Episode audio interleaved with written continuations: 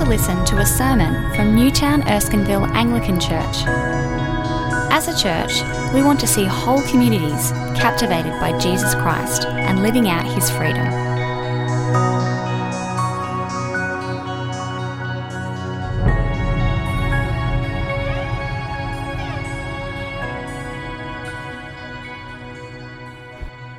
Uh, my name is Guan, and it's a pleasure to be with you this evening.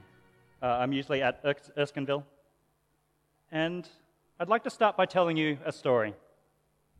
Uh, I'm sitting with Aria at dinner one night, that's our six year old, and as abrupt as a, as abrupt as a six year old does, she says, Daddy, what's your greatest fear? What's your greatest fear? And so, of course, I gave her the ministry answer What's your greatest fear? And it turns out that one of her fears is Bloody Mary, which is some story that seems expressly invented by year six kids in order to torment kindergarten kids, which she was at the time. Some story about a ghost that appears that I'm pretty sure has been around since I was in primary school X number of years ago. But you know, the thing about fear is that you combat fear with love, not data. And so we talked about that, and we talked about how our love for her is bigger even than this fear she has. But she had another greatest fear. And her other greatest fear was that her teacher would give them, would give the class a surprise test. And she would try it and she would fail. Her greatest fear was that there would be a test and she just would not measure up. Now, at this point, she's in kindergarten. There aren't surprise tests in kindergarten, there's barely tests at all. And then she says, What's your greatest fear? And you know, I thought about it and I said, You know what? It's my greatest fear is basically the same thing. Maybe not a kindergarten test, but my greatest fear is that at some point in my life, somebody will test me. There'll be some sort of reckoning, and someone will ask me to justify myself for what I've done with my life, and I won't measure up to that standard. And that fear affects my whole life in big ways and small ways, uh, from the way I introduce myself at a, a, at a party to make myself as big and important as I can, to the way that I spend my time to show that I'm not wasting this life. My life isn't misspent. And my guess is that this isn't just me, but for a lot of people, we have that fear in big or small ways. The fear that you'll be asked to justify your life and you'll fail. The fear that if you don't have this thing or this spouse or this job or this lifestyle, that you won't be okay. And of course, you get the thing or the job or the spouse or the lifestyle, and you realize that you're still not okay. And so, in this passage, Jesus answers that fear. He speaks into that fear with a story. Uh, the story we just heard. Because you combat fear with love, Jesus tells us the story of God's love. Three stories, if you were following along in the passage. We'll be focusing mostly on the third, uh, and we'll be talking about this in three sections. We'll walk through the story, we'll talk about how the story shows God's love, and how we apply this in our lives today. The story itself, God Himself, and ourselves. If you have the passage in front of you on your phone or in the Bible in Luke 15, you'll find that helpful to check what I'm saying. Now, first things first, why does Jesus tell us these stories? It's to give us three portraits of God's love against that fear. See it there in verse 1 and 2. Now, the tax collectors and sinners were all gathering around to hear him. But the Pharisees and the teachers of the law muttered, This man welcomes sinners and he eats with them. You see what they say? That's the fear. If you're mixing with those kind of people, if you're eating with those kind of people, you're not going to measure up. And so, against that, Jesus tells two stories a man who loses his sheep and leaves the 99, and he goes out to find it and rejoices. A woman who loses a coin and turns her house upside down, and when she finds it, she rejoices, for that is how God in heaven rejoices over the sinner who repents. And then he tells a third story. It starts like this there in verse 11, there was a man who had two sons. Right there, I think you have the stage set for drama, as much drama as you could want. Um, who here has a brother? Who here has a brother who's caused drama in their life? That's pretty much all the hands, I think. From Cain and Abel right through to Arrested Development, we have stories of brothers who will always try and outdo one another. And we'll hear a bit more about that brother relationship next week. Now, I don't have two sons, but I do have two kids one son, one daughter. Uh, and our daughter Aria, I remember when she was born, when she was placed in my arm, this tiny crying thing and this avalanche of love. As I looked at her, thinking I would do anything for you, and you can't do anything for yourself.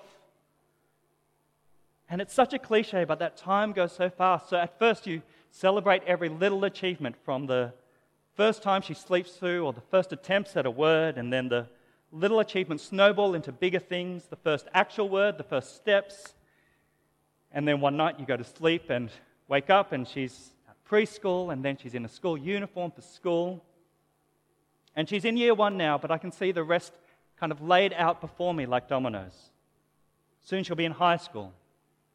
Soon she'll start liking boys, although she's not allowed to date anyone until she's 25. Just want that on the record. And I'll be teaching her to drive a car, and then it will be her 18th birthday, and she'll be an adult who's able to make her own decisions, decide things for herself.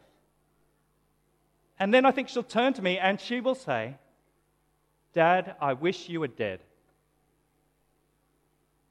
No, that's, that's not what I hope will happen, of course, but that's what happens in the story. Verse 12 The younger one said to his father, Father, give me my share of the estate. The inheritance that I would get when you die, I want that now. I want you dead now. He takes all the care of the father, all the love of the father, everything that he's been given, the shelter that he's received all those years, and he reduces it to the most base possible request Thanks, Dad, for everything you've ever done for me, but I wish you were a credit card. And remember, this isn't just a Western society, but an Eastern society, a shame culture. And this shame would have reverberated around the community they lived, reverberated around that son and this family. Even worse, the son takes what he can get, he sells part of the farm, shoveling more shame upon himself, and he leaves. He goes to a distant country, a far country and he spends everything that he has, all of it wasted.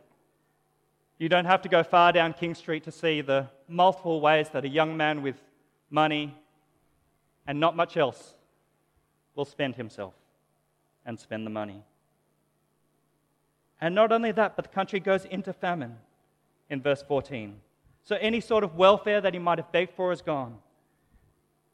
And then here's where we see the depths to which he sinks. Verse 15 He hires himself out to a citizen of that country who sent him to his fields to feed pigs. Jews, of course, couldn't keep pigs or eat pigs or have anything to do with pigs. They were considered unclean. And yet, he is hired to feed the pigs. And not only to feed the pigs, but he finds himself looking over at their food trough with envy because they have it better than he does. Everything good that he's been given has gone. There is no place further that he could go from his father, socially, financially, emotionally. And it takes that for him to come to his senses in verse 17. He's been living in this unreality, pursuing greed and pleasure, dazzled by his own entitlement. And now he comes to himself, realizes how far he has fallen. And so he makes a plan, such as it is. He says, How many of my father's hired men have food to spare? And here I am starving. I will set out and go back to my father and say to him, Father, I've sinned against heaven and against you. I'm no longer worthy to be called your son. Make me like one of your hired men. See, he thinks there is one person who can get me out of this mess, this mess that I've made. Maybe being anything in the house of my father would be better than being the king of this pigsty. So he takes the long walk home, penniless, shoeless, reciting this apology in his head, what he's going to say when he gets there and he gets close enough to the family farm. And then I love this, verse 20. He got up and went to his father, but while he was still a long way off, in every way possible, while he was still a long way off, the father gets up and runs to him. Now, this was a, this was a society where men didn't run. They were wearing long robes at the time. If you can imagine the Pope hiking up his robes and booking it, that's kind of the picture here. But the father doesn't care about that awkwardness or what the village will say. He's only got one thing on his mind. He doesn't even let the son get his speech out before he's tangled in his arms. And the son manages to disentangle himself long enough that he can get it out. I've sinned against heaven and against you. I'm no longer worthy to be called your son. But he doesn't get to the last bit. The father's heard enough, enough to declare a verdict, heard enough to know that he doesn't want a servant, he wants a son. And so he says, Bring a robe and a ring and shoes for his feet because my son was dead and now he is alive. So kill the lamb and let's get this party started. But do you remember that question we started with? How does this story show us God's love? You've told us this story about a father's love for a truant son, and it's a heartwarming story, but how does this show God's love?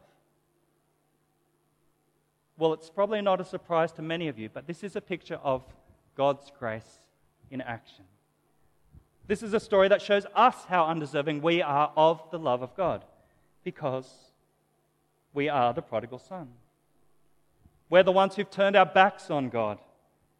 If we start from the foundation that God is the creator God, that He is the one who's given us everything our life and our health and our body and our brains nothing we have is not from Him. And yet we are the ones who turned away, who said, God, I wish you were dead. Who said, This is rightfully mine, as if that could be the case. And we spent his gifts on everything but him. Even worse, we fool ourselves into thinking we are self made men or independent women, but there's no such thing, just God created people. That's who we are. And so at some point it comes, that slap from reality, when we realize that the gift is gone, has been misspent on everything but God, that we've frittered it away on pursuing things destined for landfill, or dreams that turn out to be pinatas so beautifully painted but hollow when you crack them open. And that's when you realize that you only have one chance to take the long road home to know that it is better to be anything in the house of your father than to be the king of a pigsty. You see, grace starts with knowing there is nothing we can bring. We can misunderstand this, just how little we bring to God when we come before Him. Imagine for a moment the prodigal son getting to the gates of the house, getting to his father, and saying, Look, father, I know I sold the inheritance. That was wrong, my bad. But here, I brought you this handful of pig food, and I figured that that makes us even. Or imagine this imagine one of God's children coming to their father and saying, Look, God, I know I sold the inheritance, but how about I give you a little bit of my money and a couple of hours on Sunday, as long as the sermon doesn't go too long, and we'll call it even. What God wants from you is not something you can bring in your hands. What God wants from you is the repentance that comes when you know there is nothing that you bring in your hands. Grace begins when we know we have nothing. But here's how it continues with the love of God. The other way we might misunderstand this is we think that grace gets us this far. Maybe it gets us to the door of the house, but we have to earn the rest on good behavior. Maybe deep down you believe that God, what God says to you is, you can come into the house, but, who boy, you better be on your best behavior because three strikes and you're back out. Maybe you believe God has actually taken you back as a servant and not a son. But do you see what the Father says? My son was dead and now he is alive. He rejoices in anyone that comes home and he loves them and he never stops. He never stops. And yet, I suspect in a room this size, there are still people thinking, okay, Guan, you can say all that stuff about the parable, how big God's grace is, but you don't know what I've done. You don't know the things I've done in secret. Or maybe the things done to me. You don't know what's hidden in my heart. And you're right. You're right. I don't know. But God does. God knows every single bit of that. He knows when you've hit rock bottom, when you went to that far country, when you sat with the pigs. And the good news is that this passage tells me that He knows that better than any person ever could, and He still sees you coming down that road, and He runs to put His arms around you. He doesn't stop to say, Oh, you went too far this time. He just loves you. He throws His arms around you, and He rejoices in His children coming home. If you are someone who has turned to God in repentance in Christ, He is not secretly angry with you. He loves you. If you have put your faith in Jesus Christ, God is not waiting to watch you slip up. He loves you. And if you fear that you do not measure up to God's standard, then God combats that fear with perfect, complete, overwhelming love. He just loves you, and He won't stop. And He is able to do that because Jesus died on the cross, so that forgiveness is complete and total. It's not that he's forgotten your sins or said, ah, oh, they don't matter, I'll just forget about those. It's, he said that they matter so much that my son, I will send my son to die on the cross for you so that I can love you. And maybe you need to hear that today. Maybe you need to hear that the next day as well. So, application what does this story, this picture of God's love, mean for us? Uh, three things, I think. We're almost at the end. Firstly, easiest application ever, it means you don't have to do anything. Because let me tell you, I get a little bit suspicious anytime a Christian says, okay, what you really have to do as a Christian is you've really got to tell people about Jesus. What you have to do as you, if you're Christian is you have to be part of a Bible study. If you're Christian, what you really have to do is now, all those things are good things to do. But if you're using the word have to, if you're using the word must, then you haven't understood grace. Because the only thing you have to do as a Christian is know you can't do anything. And the good news is when you get that. Because when you do get that, when you understand that, and that's in your heart, when you get that, you won't shut up about the God who saved you despite everything. When you do get that, you'll run through a wall in order to meet with other people who get that. Because why wouldn't you? The problem, I think, is that people see those things that Christians do, do. They see the outworking and they think, oh, that's what makes a good Christian. So I'll just get people to do that, and then they'll be. But they're mistaking the effect for the cause. And the cause, the only cause worth mentioning, is the grace of God. You know, in my much younger days, I thought it was kind of strange that people would keep going on and on about grace. Maybe that's what you're thinking tonight. Why is he going on about grace? I get this now. Can we talk about something else? But now that I'm a little bit older, I see that that too is part of God's goodness. That we keep coming back to grace, that we keep coming back to see the cross. Because if there's anything after that, then that's what we start to trust in. If there was anything else after that, it would take away from grace itself. Secondly, remind yourself from time to time that you walk with prodigals. Uh, let's have a check who's listening moment. Take a look around the room. Like physically move your head around and see what I see from up here. It's a bunch of fairly attractive, well dressed, well put together people. You seem like you've got it all together, as far as these eyes can see. But do you know what I see when I put this story from Jesus up to my eyes? I see a bunch of people who've been down in the pigsty. I see a bunch of people who at some point have realized because of sin, everything good you've given has been wasted. A bunch of people who've been in that far country that were far from God and have come home and tasted God's glorious goodness. This is a bunch of prodigals, and so it is with every Christian, every church that's meeting today. And that affects a bunch of people. When you look around and think, I walk with prodigals, that affects a bunch of things, I think, including the way we do church and the way that we welcome others and who we even think can come into the kingdom of God. And it means, I hope, at least, that in church we can throw out that fear that fear that I won't measure up,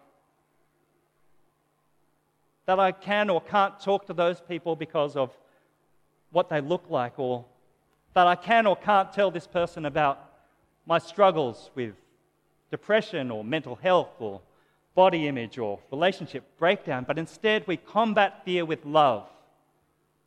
And we know we walk with prodigals. We have a story in common. Last thing. I wonder if there's someone in your life who you can tell this story to. I don't want you to tell just anybody, but I wonder if there's somebody in your life who has a PhD in beating themselves up. Law of averages, if it's not you, it's someone you know who has that fear that they won't measure up, that they won't ever measure up. And it's so deeply ingrained that maybe they're a perfectionist or maybe they're the inverse, that they crumble because they know they can't ever measure up to that standard that they think they have to measure up to. God knows I've been there before. And maybe they're Christian or maybe they're not, it doesn't really matter in terms of this application. But, you know, Jesus has an answer for them here in this story. And it's an answer that only Christianity has. Other religions might try and tell you the fear isn't real or that you just need to do a little bit better or you need to shift your rules, but Christianity has the real right answer here in Luke 15. It starts A man had two sons. Because here's a picture of God's love, a love not bound by moral standards or religious rules. I mean, if you wanted a story to tell for next time somebody asks, So why are you a Christian? Maybe you could start with A man has two sons. Because I think this story could actually make this culture stop in its tracks because this is a culture permeated by that fear, that fear of measuring up. And if we are a church that speaks into that culture with this story of grace, of the Father's love, that would stop a culture in its tracks. So, next time someone asks, Why are you a Christian? you could try telling them this story and then try telling them this is a picture of God's love for us in Jesus that is so complete that you come back to it again and again. That here is a God who accepts you because you bring nothing in your hands. That here is a God who rejoices whenever his children come back home. And that you too can come back home. Will you pray with me?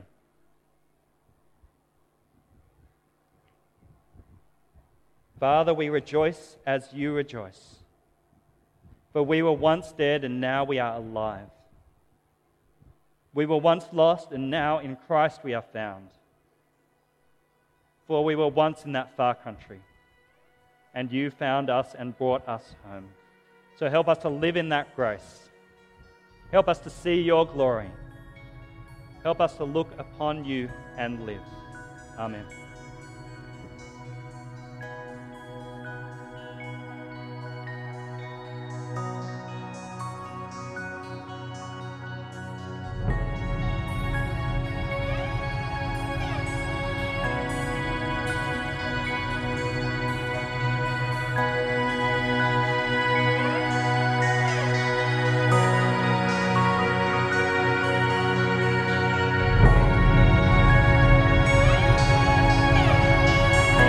For listening to the Newtown Erskineville Anglican Church podcast.